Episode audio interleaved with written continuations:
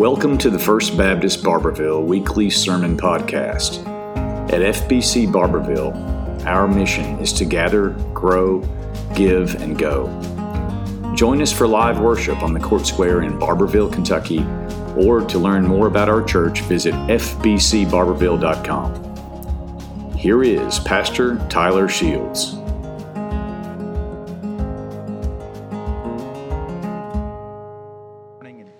You so much for worshiping with us. Today we're going to uh, be in the book of Judges. If you want to go ahead and be flipping there in the Old Testament. Last week we're in the book of Joshua for the second time, and we saw Joshua and the Israelites really just failing in battle because they had failed God in their sin. And Joshua very quickly, as a good leader does, learned some valuable lessons, as do the Israelites. And so the story goes they basically move on from that point and begin a very successful conquest of the land of Canaan. Now, eventually, as you'll see in your reading, Joshua, he gets old, right? And Joshua passes away and he dies before the conquest of Canaan is complete. And so, uh, there's still work to be done. There's still people to drive out. There's still darkness to, to drive out of the land. But the, and the Bible says something really interesting that, that my group really talked about this week was how uh, while Joshua was alive and leading the people, the people did pretty good. You know, they weren't perfect, they had problems, as people do. But while Joshua was leading them, they did pretty well. And even after Joshua dies, there's some of his generation of elders in the nation of Israel that I think step in and help lead the people. And the Bible says that while they're living, the people still do pretty good. But they eventually too pass away. And, and, and really, when that generation dies, I mean, everything just kind of goes to pot, just to be honest with you. And so the book of Judges opens up and it begins to tell this story of this tragic cycle where God's people, they're, they're disobedient, they, they can't defeat their enemies, they can't drive the Canaanites out of the promised land. Really, to the contrary, they began to intermarry these pagans and these Canaanites. They began to worship their gods. And the Bible goes so far to say that most of the Israelites didn't even know who God was at this time. And so here's what's interesting though they're, they're not worshiping God, they're not following God, but when life gets really tough for the Israelites, who do they cry out to? God. You ever seen that play out in somebody's life just like that? Maybe even your own, right? So they cry out to God in the middle of whatever mess it is that they've made. And in God's infinite grace and mercy, He just intervenes for them. He raises up what this book calls judges, these leaders that kind of, uh, for a time, help you know get the people back on track. If not not fully spiritually, at least bring some peace to the land where they can uh, defeat their enemies and, and maybe have some peace in Israel in the Promised Land. Now, the language used for these people is pretty incredible. They're, they are called judges, but besides that, sometimes they're called a deliverer some translations say. Or in the Hebrew, it's this word Moshiach, or even Savior. Now, the people would do good under these Moshiachs, these saviors, or these judges, but these saviors or judges, they're far from perfect. As we'll see this morning, some of them are really, they've got some pretty big issues. And so, Judges uh, tells us time and time again, it's this, this, this refrain, it's so tragic, all throughout the book says, In those days, there was no king in Israel. And here's, here's the bad part every man did as he pleased. And we will see that all throughout the book of Judges. So, the book of Judges is a book about the condition of the human heart. It's a book about us and the, these imperfect saviors, these imperfect judges, these leaders that God raises up. They point to man's desperate need for a perfect savior, not just a Moshiach, but as the Hebrews say, a, a Mashiach, a Messiah. And so, one such imperfect judge that we'll read about this morning, it's a man most of us are familiar with. We learned about him in Sunday school as children. We we were fascinated by his strength, and it's a man by the name of Samson. And Samson's a very fascinating character because even though he was far from perfect and he made many, many, many mistakes, Samson finishes strong. Full pun intended there. He finished well, he finished strong. So, the point for us today is that even if we've gotten off track, even if we've made some very serious mistakes because of the great mercy and grace of our perfect Savior, we can get back on track and even finish strong. We're going to be in Judges chapter 16 this morning, starting in verse 21. It's nice to hear those Bible pages flipping. Bible says the Philistines seized him, being Samson, and they gouged out his eyes. They brought him down to Gaza and bound him with bronze shackles, and he was forced to grind grain in the prison. But his hair began to grow back after it had been shaved. Now the Philistine leaders gathered together to offer a great sacrifice to their god Dagon. They rejoiced and said, Our God has handed over our enemy Samson to us. And when the people saw him, they praised their God and said, Our God has handed over to us our enemy who destroyed our land and who multiplied our dead. When they were in good spirits, they said, Bring Samson here to entertain us. So they brought Samson from prison, and he entertained them. They had him stand between the pillars. Samson said to the young man who was leading him by the hand, Lead me where I can feel the pillars supporting the temple, so I can lean against them. The temple was full of men and women. All the leaders of the Philistines were there. About 3,000 men and women were on the roof watching Samson entertain them. And he called out to the Lord, Lord God, please remember me.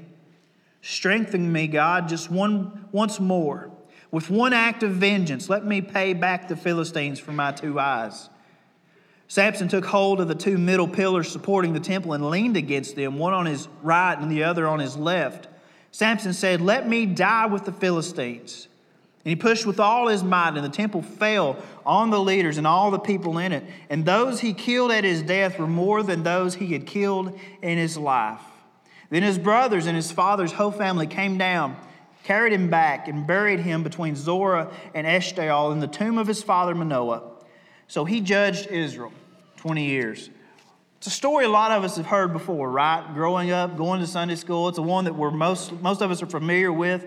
And again, Samson to me, is, he's just a, a fascinating character in the Bible. An imperfect man that God still used and still had a plan for.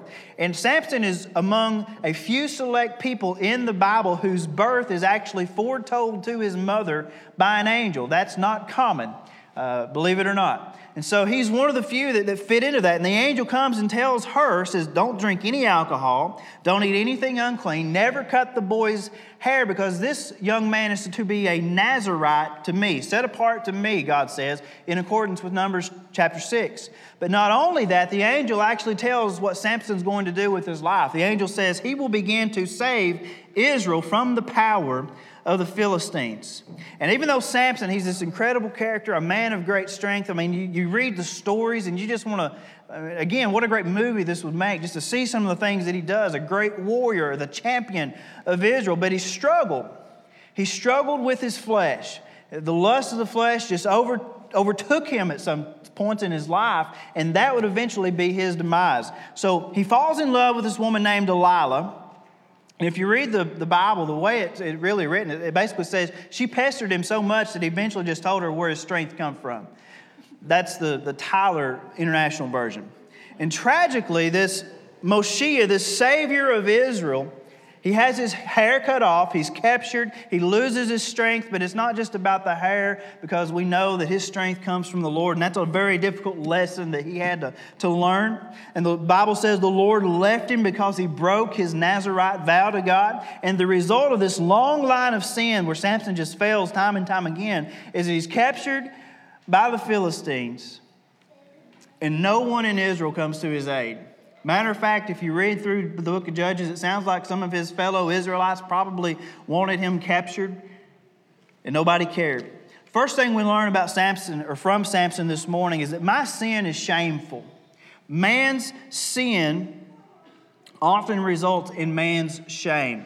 So throughout his life, Samson had been a very proud man. He had a lot to be proud of. I think there were times when he gloried in his physical abilities, and time after time he gives himself over again to the desires of his flesh, whether it be drink or whether it be companionship. But then all this sin eventually just strips everything he has away from him, and he's absolutely humiliated before his enemies. And just before, right here at the very beginning of this passage, the Bible tells us that they, they gouged out Samson's eyes. And why did they do that? Well, I think one, it was to subdue him and, and make him less of a threat. But you think about what this did to Samson.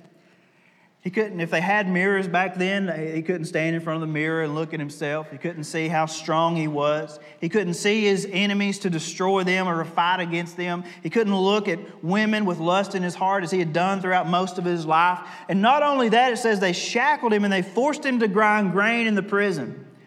Now, that just sounds like forced labor to us, but when you realize what's going on here, Samson was uh, not only blinded and bound by shackles, but the work that he's forced to do, grinding grain, this is a, a job that's typically reserved for the, the women.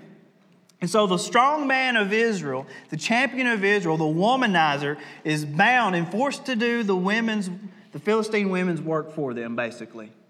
How humiliating for this big, brawn man.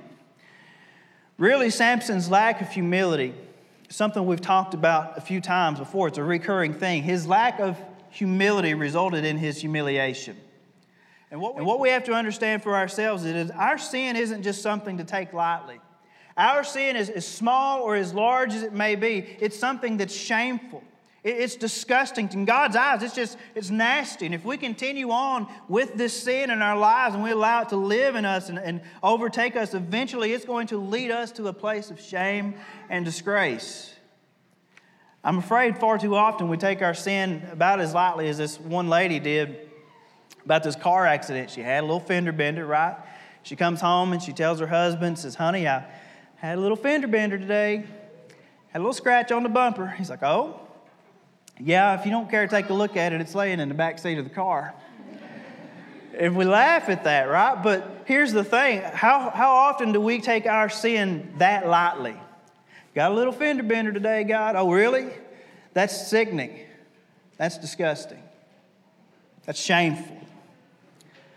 Hopefully, we don't find ourselves in a situation like Samson, blinded and bound and even bald at this point and living in shame because we allowed this sin to continue in our lives So we got, it just took us to this desperate point. Here's what I believe happened to Samson. Again, from before his birth, this man is called out by God to be a special person. Yeah, God's got a plan for all of our lives, and I believe that with all my heart. But an angel came down from heaven and, and foretold about this man that would be born. God had a plan for him. But here's the problem more often than not, Samson did his own thing. He went his own direction time and time again. But here's, here's what's awesome is that the Bible says while Samson was down in prison, I love the picture this paints. Says his hair began to grow back. Now understand, his strength wasn't just about his hair. His hair marked him. His hair marked him as being set apart for the Lord's service. And I think that his hair growing back over time represents Samson in this forced state of humility, coming back to the Lord as he grinds away at the mill day after day after day. And he begins to think about things. He's got time to, he can't do anything else, and begins to think about his life begins to think about his failures. He begins to think about God again and how he's failed time after time. And like we said last week, maybe he's thinking, you know what? Maybe it's time for me to do this thing that God called me to even from before I was born. Maybe it's time for me to get back on track with the purpose and the plan that God has for my life. So today, maybe you need to do one or two things. Maybe one, like we, we really hit on last week, maybe you need to take your sin seriously. Stamp it out, as we said last week, before it gets carried away and overtakes you and brings you down. Secondly, maybe you're on the other side of this and, and you've been humbled and you realize it's time for me to get back on track. I don't belong in this prison. I don't belong here grinding this, this grain. I, am supposed to be serving the Lord, and it's, it's time for you now, not in your own strength, but in God's strength, to get back to work. And that takes us to the second point. It's not your strength, but I need God's strength. Man's shame can result in God's strength being provided. It just takes humility to get there. The thing about Samson, and I think about him as a man, Samson really, he had it all. He was a man's man, right? I mean, this guy literally, the Bible says he lined up, you know, thousand men, whooped them every one, didn't think anything about it. That's awesome. But in order for God to do what God wanted to do in Samson's life, Samson had to get out of God's way in his life. And so now he knows he has no strength in and of himself. And as they, they lead him out again to humiliate him and to parade him around as this trophy over Israel, he, he sincerely prays. And I love, I love his prayer. He says, Lord God, please remember me. You ever felt like God's forgotten you? I think Samson drifted so far that he felt like God had, had forgotten him. And the Bible says God had left Samson for a season anyway. He says, God, remember me, strengthen me, God, just once more. And the Bible says, again, the Lord had left him and he asked God, Lord, just let me feel your presence again. Have you ever been there? Let me, let me feel your strength again. I, I'm empty, Lord. I need your strength in my life. I can't do it on my own. And Samson, I think he's finally starting to get it. I think he thought he had it figured out many times in his life. He was brave, he was strong, he was wise, but now he's realizing that he needs God. And, and finally, with everything stripped away from him, he loses all faith in his own strength and all of his abilities. He loses faith in himself, and he begins, I think, probably for the very first time in his life, to truly rely solely on God. Today, you got to understand that, that you need you need God. Now, I know that sounds simple, but you need God if you're in the middle of a mess, and you need God if you're not in a mess at all. You need God's strength. You need God's guidance for your life. You need everything that God has to offer because the hard truth that we've got to eventually wrap our mind around is that we, in and of ourselves, have nothing to offer. Somebody once said that, that without man, God is, guess what? He's still God. But without, but without God, man is absolutely nothing. And so the lesson for Samson, the strong man, that he had to learn is that even he too needed God's strength. And even though he finishes strong and even though he returns, I think, to his faith, he's still very far from perfect. Now, he's considered a hero because we read he killed more people, more Philistines in his death than he did in his life. And that's a pretty significant number if you look at the life of Samson. But he's still far from a perfect Savior. Notice what he prays. He says, God, yeah, give me strength because I want to get even with these people. He says, Let me, with one act of what? Vengeance. Let me repay these Philistines for my two eyes. Let me get back at them. Even though his motives weren't pure, the nation of Israel still benefited from God using this imperfect Savior. But that takes us to this final point. I, I couldn't get away from this as I studied, that, studied the, the passage this week because I think that's what Judges is about. It's about these imperfect saviors that, that God raises up, and for a season, the people do well, and you've got really fascinating people. But here's the thing I don't need an imperfect savior anymore, I need a perfect savior. I don't just need another Samson as a role model. I don't need a Gideon. I don't need a Deborah. I need a Jesus. I need a perfect Savior. Imperfect Samson. This is what boggles my mind. I mean, we, this guy was, he was a scoundrel sometimes. But we read, even in the New Testament, the author of Hebrews says, you know, if I had time, I'd tell you about these other heroes of the faith. And he mentions, guess who? Samson. These imperfect saviors, though, they weren't able to perfectly save anyone because when the judge dies, again, the Bible says people go back to their same old ways. It's a reminder to us that man is imperfect, that man is sinful. You know, how many times have you heard somebody gets arrested or does something really terrible and people start coming to their defense? Well, no, they're really, they're just, they're a good person deep down. They're really good. No, they're not. We're not. We are sinful and in desperate need of a perfect Savior that can deal with our sin, a Savior who is sufficient. And guess what? In time, this is what the whole narrative of Scripture is teaching us as we go through these very difficult books like, like Judges. In time, God would raise up such a Savior. He would send His own Son who was perfect, who was sinless, who was sufficient. And just, just think about this. Think about the picture. As Samson stretched out his arms to finish the work that God called him to do, likewise, years and years later, Jesus Jesus would stretch out his arms on the cross to finish the work that God sent the Son to do. And in his perfect sacrifice, Jesus, once and for all, dealt with the sin that no man or no imperfect Savior could deal with. So this morning, if you're looking for a Savior, if you're looking for a deliverer, look no further than Jesus. You're not going to find what you're looking for in anything else in life. Look at Samson's life. He, he tried to find it in himself. He couldn't find it in his own abilities. He couldn't find it in killing people. He couldn't find it in the arms of someone else. You won't find it in the bottom of a bottle. You won't find it uh, uh, uh, anywhere but in Jesus. So here's a challenge for us this morning. There's a couple. First, if there's sin in your life, again, sounds familiar, right? You need to get rid of it. I'm not going to stop preaching that message. We're about to go to the Lord's table this morning, and we're about to celebrate our, our perfect Savior and the sacrifice that He made for us, and remember what He did. And the Apostle Paul tells us before we do that, we need to examine ourselves.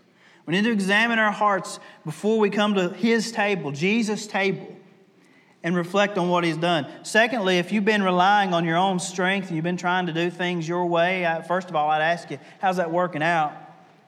And, and just remind you listen, you need to trust God this morning. Uh, you need to trust in His strength, in His ways, in His will for your life, and just, just give it all over to Him and rely on Him. And lastly, and most importantly, if you need a Savior this morning, if you're here and you need Jesus, or you're watching online and you need Jesus and you need to be saved, listen, Jesus is ready to receive you with arms wide open if you'd simply come to Him in faith. Stand together as we pray.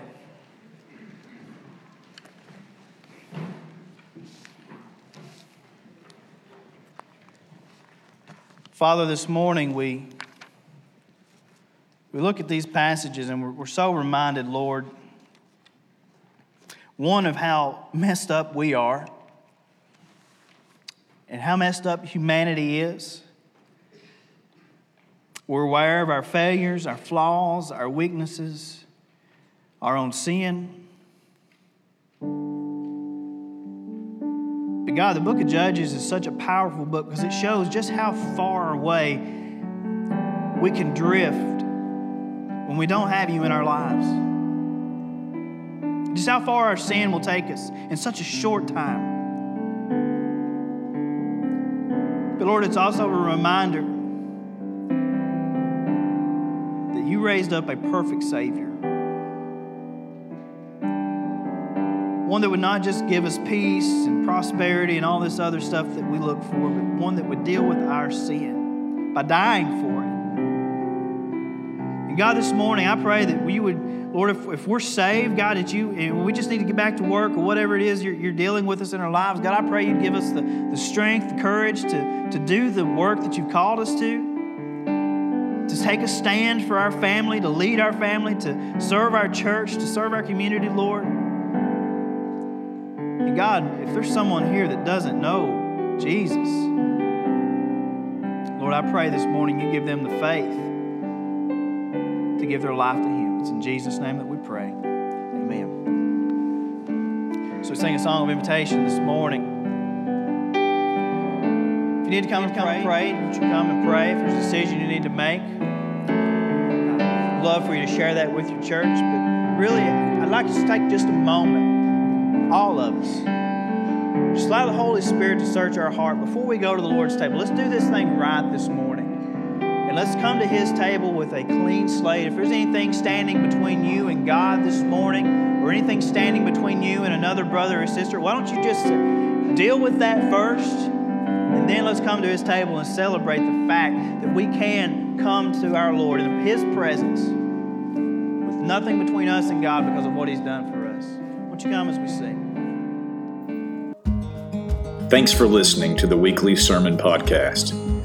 Please subscribe, but also join us live in person on the Court Square in Barbourville, or find us on YouTube by searching FBC Barbourville, on Instagram at first underscore Baptist underscore Barbourville, on Twitter at Barbourville FBC, or on our Facebook page, First Baptist Barbourville.